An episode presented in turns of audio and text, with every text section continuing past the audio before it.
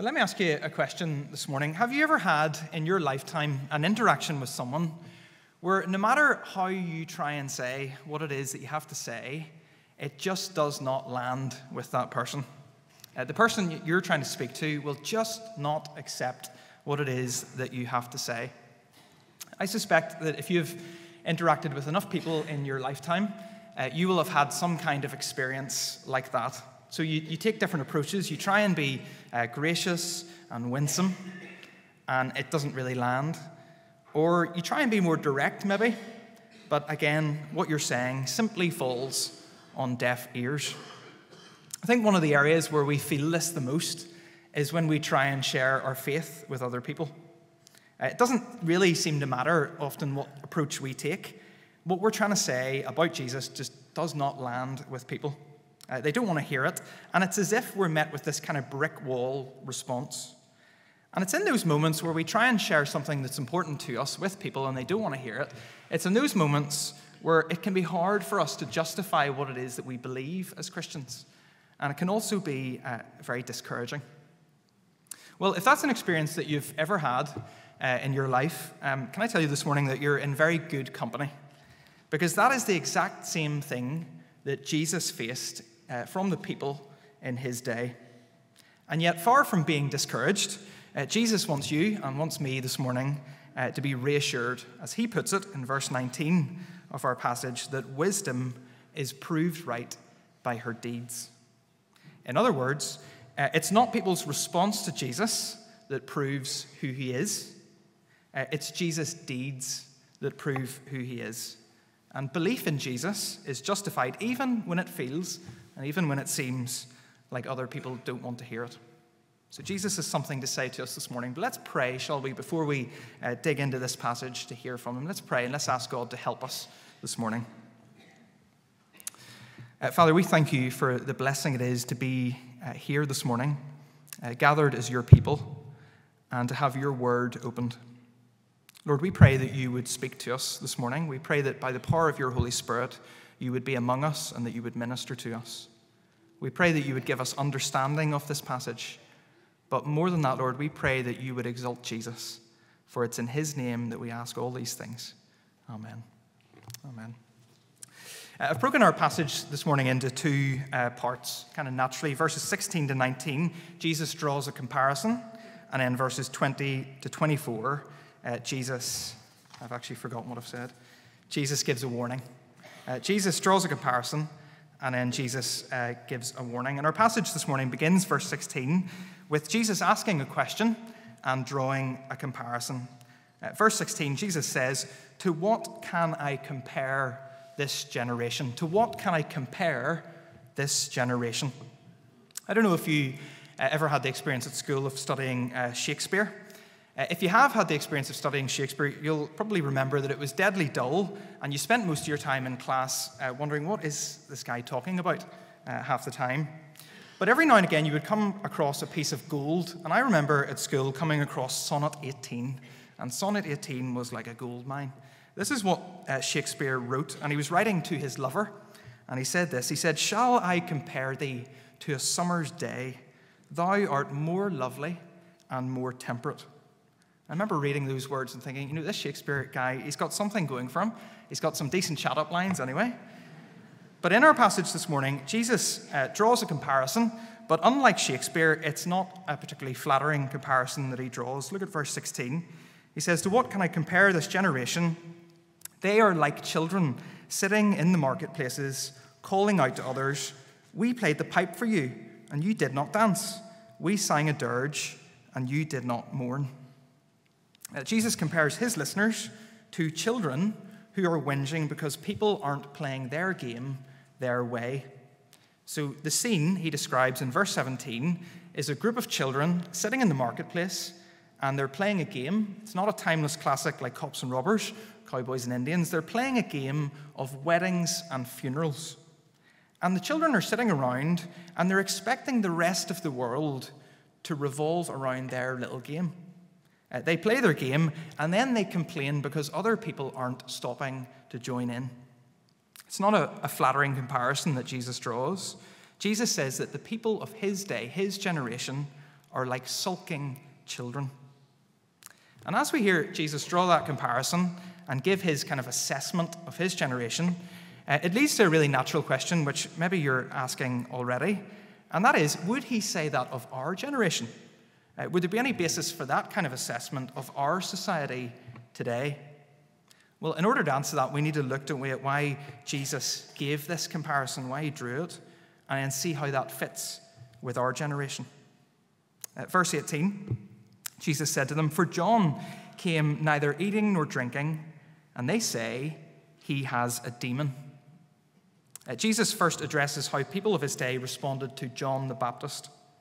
Uh, John was the forerunner of the Messiah. He was like the warm up act in a concert, getting you ready for the main act to come on the stage. And because he was the forerunner of Jesus, he had a particular message. And his message was urgent and it was very serious. He basically told people that they needed to recognize their sin and they needed to turn back from it back to God in repentance. And because John's message was an urgent and a, a, serious one, he adopted a kind of lifestyle that reflected the message that he was preaching. We're told that he came neither eating or drinking. Uh, that doesn't mean he was starving, it just meant that he didn't indulge in the finer things of life. His lifestyle was intense. And the reason it was intense was to highlight the urgency and the seriousness of what he was trying to communicate to people through his message. Well, how did John the Baptist and his ministry go down? Uh, verse 18 John came neither eating nor drinking, and they say he has a demon. Uh, his message did not land. The people of his day did not want to hear it. It was met with this kind of brick wall response. And in fact, it was much easier for people uh, in John's day to just ridicule him, to write him off uh, as a nutcase. And so they said, He's got a demon. He's got a demon. Uh, they rejected John the Baptist because basically he did not dance to their tune and he didn't play their silly game. You can just imagine people's conversations uh, about John the Baptist uh, over the dinner table. You know, John the Baptist, he, he's, he's much too serious. He's very gloomy, isn't he? Uh, he's a bit mad, if you think about it. That's how they responded to John. But what about Jesus? How did they respond to the main thing, Jesus? How did they respond to him? Verse 19 The Son of Man came eating and drinking. And they say, Here's a glutton, a drunkard, and a friend of tax collectors and sinners. Uh, John's lifestyle reflected something of his message, and Jesus' lifestyle reflected something of his message too. Uh, you'll remember from um, our previous series, one of the ways that Jesus spoke uh, about life with God was describing it like a feast. Uh, he said that whenever you invite someone back into relationship with God, it's a bit like inviting them to a big banquet or party. It's like inviting them uh, to a feast. And in order to reinforce this message that Jesus is inviting all people to this feast in heaven with God, Jesus did eat and he did drink. Uh, he wasn't characterized by John's abstinence. And it was right for Jesus to eat and drink because it was a picture almost of the kind of amazing feast that could be enjoyed with uh, God in heaven that he was inviting people to. Well, if the people didn't like John in his fasting, how do you think they responded to Jesus in his feasting? Well, verse 19 the Son of Man came eating and drinking, and they say, Here is a glutton, a drunkard, and a friend of tax collectors and sinners. Uh, they rejected Jesus. Uh, they wrote him off as being unspiritual. Uh, you, again, you can just imagine the conversations. You know, Jesus, he's, he's very indulgent, he's very worldly isn't he? And he keeps uh, bad company. He hangs out with the wrong sort. They wouldn't accept John when he spoke about repentance, and they wouldn't accept Jesus when he spoke about free forgiveness. And as one commentator uh, summarizes it, I think really helpfully, this is what one commentator says about this passage. Many of those living during the ministry of Jesus are like children who whine when others won't play their silly game and complain when God's word offends their ears. They reject both lamentation and celebration. But in attributing sin to John and Jesus, and not themselves, they show themselves to be fools while ignoring the very wisdom of God standing right in front of them. I think that's really well put. And the truth is that Jesus is justified by his deeds. It doesn't matter whether he fits the tune of the day, it doesn't matter whether the people that he's speaking to responded in unbelief. Jesus is justified by what he does. Uh, the burden is not on Jesus to dance to whatever tune is fashionable. No, the burden is on everyone else to see Jesus, to see his deeds, his life, and to understand who he is. Remember, I asked you to think about our generation. What about our generation? What would Jesus say to us? Well, we live in a time, don't we, where unbelief is thought of as very uh, sophisticated. Unbelief is very intelligent a lot of the time. Unbelief is very well informed. Uh, unbelief is celebrated. Uh, unbelief wins awards. And yet, Jesus, in this passage, he says that unbelief is childish and foolish. And if you think about it, in our generation, uh, you and I, we have the works of Christ recorded for us uh, in the Bible. We have reliable accounts of what he did. But actually, we have more than the original people who were listening to Jesus here in Matthew 11. They had seen his miracles, they had seen his life.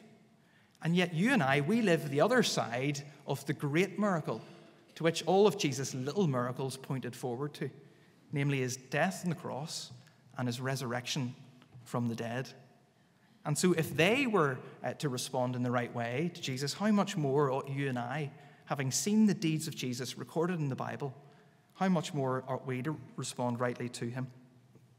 Uh, Acts chapter 17, verse 31 says this God has set a day when he will judge the world with justice by the man that he has appointed, that's Christ. He has given proof of this to everyone by raising him from the dead. What Jesus does shows him to be the very wisdom of God. And you and I, we need to be wise in how we relate to Jesus. We do not sit in judgment over him, he sits in judgment over us. What you and what I think of Jesus isn't the most important thing. No, the most important thing is what Jesus thinks of you and I. And so we see in our passage that Jesus draws a comparison. Uh, it's not a particularly flattering comparison, but it's an important one because he wants us to see the unbelief of those in his generation and he doesn't want us to do the same thing. Well, Jesus moves on then in verse 20 to 24, uh, and he gives a warning. Jesus gives a warning. Let's read those verses 20 to 24. Then Jesus began to denounce the towns in which most of his miracles had been performed, because they did not repent. Woe to you, Chorazin! Woe to you, Bethsaida! For if the miracles performed in you had been performed in Tyre and Sidon, they would have repented long ago in sackcloth and ashes. But I tell you, it'll be more bearable for Tyre and Sidon on the day of judgment than for you. And you, Capernaum, will you be lifted to the heavens? No, you'll go down to Hades. For if the miracles had been performed in you had been performed in Sodom, it would have remained to this day. But I tell you, it'll be more bearable for Sodom on the day of judgment than for you. Jesus denounces uh, three cities. Uh, and the reason that he denounces these cities is because they do not repent in response to his life and his ministry. And in verse 20, there you'll see that he singles out three uh, cities Chorazin, Bethsaida, and Capernaum. And the reason he singles out these three cities is because those were the places where he had performed the bulk of his miracles during his life.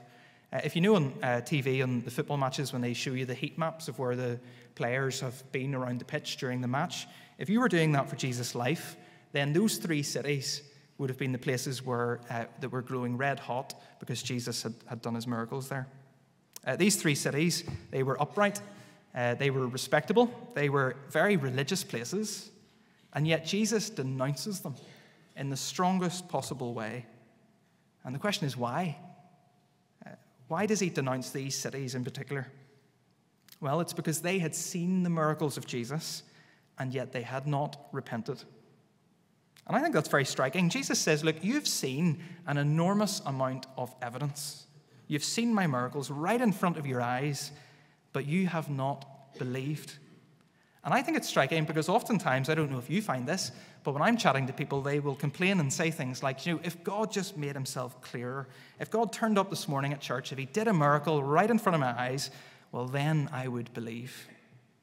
But this passage suggests that actually it's not a lack of evidence that is the main uh, cause of their unbelief. Uh, no, it's actually their attitude of their heart that is the cause of their unbelief.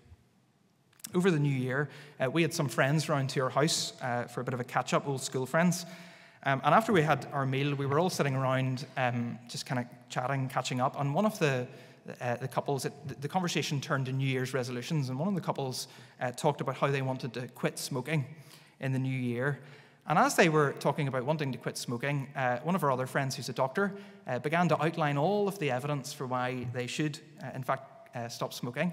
And as I was sitting listening to the conversation, it was slightly surreal because you realize that actually, as he was outlining all this evidence, that wasn't really the point. Uh, they knew the evidence, they knew it wasn't that good for them, but they just enjoyed having a smoke. It wasn't the lack of evidence, it was just that there was an addiction at play. And in every single human heart, in every single person here this morning, we have an addiction in our hearts to living the way we want to. Uh, according to Jesus, the issue is not the lack of evidence. The issue is the unbelief that resides in each of our hearts, in the heart of every single human being. Uh, it's not that the people in those three cities uh, could not see the truth, it's that they would not see the truth. And there is nobody so blind as those who will not see the truth. And this is what the Bible teaches, isn't it? The Bible teaches that when someone comes to think about Jesus Christ and the Christian faith, uh, our hearts are not neutral. We don't come with an open mind. Uh, our natural inclination is towards unbelief. Uh, Romans 8 7 says that the mind governed by the flesh is hostile to God. And that's what we see at play here with Jesus. These people, they saw the miracles, they looked, and then they just got on with life without Jesus. And in order to show how shocking that response was, Jesus puts it in perspective in verses 21 and 23. He says, Woe to you, Chorazin, woe to you, Bethsaida. If the miracles performed in you had been performed in Tyre and Sidon, they would have repented long ago. Tyre and Sidon, and in Sodom, in verse 24, uh, they were the epitome of evil.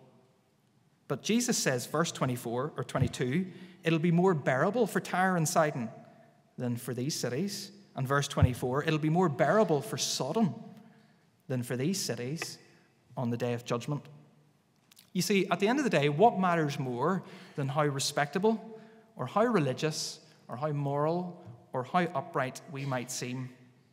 is actually how we use the opportunities God gives us to respond to Him, to turn back to Him, and to repent. Uh, the sins of Sodom, as awful as they were, and they were awful and they were obvious, uh, they pale in comparison to the hard hearted, unrepentant unbelief of these cities.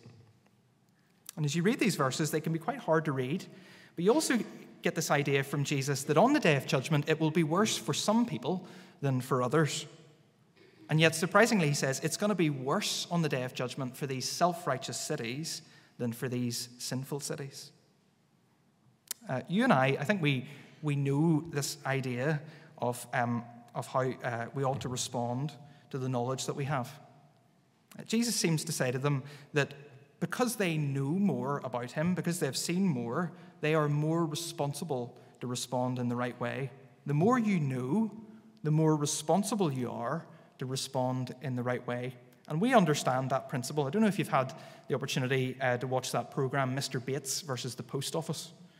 Uh, Mr. Bates versus the Post Office, it recounts uh, the post office scandal where basically there was a faulty software called Horizon, and it led to some people being falsely accused of stealing money from the post office. Some of them were imprisoned, some of them took their own lives, and some lives and livelihoods were just ruined. Uh, it's a really powerful TV series on ITV, but it's also been all over the newspapers. And a lot of the questions being asked in the newspapers are like this Who is responsible? Who is to blame? And there's different theories. So some people say, is it the post office leadership? Is it the tech company? Is it the government? There's all these ideas. But the assumption is that the more that was known, the more responsibility there was to respond in the right way. And that's what Jesus is getting at. He says, the more you know, the more you've seen, the more that's been revealed to you, the more responsible you are to respond to me in the right way. Rejecting God is serious. Rejecting God when you've had lots of opportunities to respond, well, that's very serious. Because with great knowledge, great revelation comes great responsibility. It's interesting, isn't it, that as Jesus performs these miracles, what is it that he's looking for? What was he looking from the people of his day, and what is he looking from us, from you and I today? He's not looking for applause, he's not looking for adulation, he's looking for repentance. Uh, the miracles of Jesus were a bit like God ringing the doorbell to say, I have arrived, my kingdom is here. And if God has revealed himself in Jesus, which he has, then you and I, we need to turn from our sin and we need to turn to God in repentance. Uh, if our response is unrepentance, then Jesus says, Woe to us. Woe to the city of Bangor in its unbelief. For if the people of this city are too sophisticated to look at the works of Jesus and consider what they mean, too self righteous to see the sin that they need forgiven, then these people will, says Jesus, be sent to hell. I don't want to pretend that uh, this is an easy thing for us to hear this morning. Uh, it's not. I bet it seems a million miles away from what you were thinking about this morning whenever you got out of bed. And yet, these are important things to hear. There also might be some of you here this morning who hear these kind of things, these warnings, talk of the day of judgment, of hell and heaven, and think that this is offensive or that it's manipulative. Well, if that's you, well, can I encourage you to direct your fence at the right person? Uh, these are not my thoughts on life, these are the words of Jesus Christ. And there was nobody who spoke with more frequency, more vigor, and more authority on matters of judgment and matters of hell than Jesus Christ. And the reason he gives us this warning this morning is not because he hates us. The reason he gives us this warning this morning is because he loves us. He loves you, and He wants you to respond in the right way. As we finish, I read a, story years ago of a, a student newspaper in England. And basically, the, the, the, University Christian Union had kicked up a bit of a fuss with one of the speakers that had been invited to speak. Basically, I think they spoke about judgment and hell. And the newspaper wrote this big expose, and they kind of said, you know, this is so backward, it's so last century, you know, this is not something that should happen today. It was the usual kind of thing that people say when we talk about Jesus. And one of the professors who was uh, working in the university, professor of physics, they wrote a little response to this student newspaper. And this is what they wrote. They said, Dear editor, in the lab where I work, there is an electricity cupboard with a high voltage supply. And on the outside, someone has put up a sign saying, Danger, keep out. As far as I know, nobody has complained about the person who put that sign up as being bigoted or nasty. I think most students on our campus recognize that a warning of real danger is a kind and a gracious thing.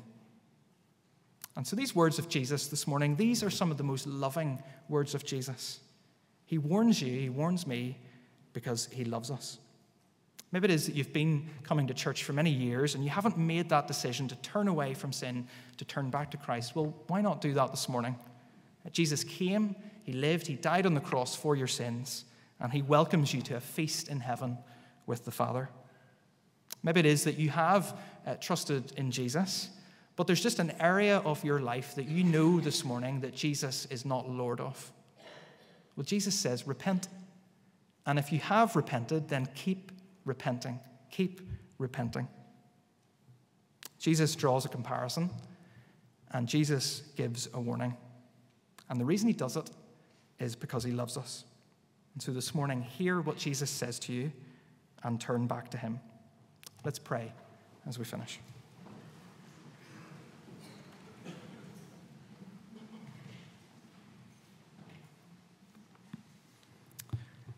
Uh, Lord Jesus, we thank you that you say things to us uh, that we need to hear. And we thank you, Lord, that the reason you say them to us is because you love us. Lord, we thank you that you came eating and drinking and you came inviting people to the most wonderful feast, the most wonderful party with God in heaven. And Lord, we pray that you would help us to see your works, your deeds, and to respond rightly to who you are. Lord, give us the grace to repent of the sins that would keep us from you. And as we turn back to you afresh this morning, Lord, would you help us to know the joy uh, and the, um, the peace that comes with being in relationship with you? And we ask all these things in Jesus' name. Amen. Amen.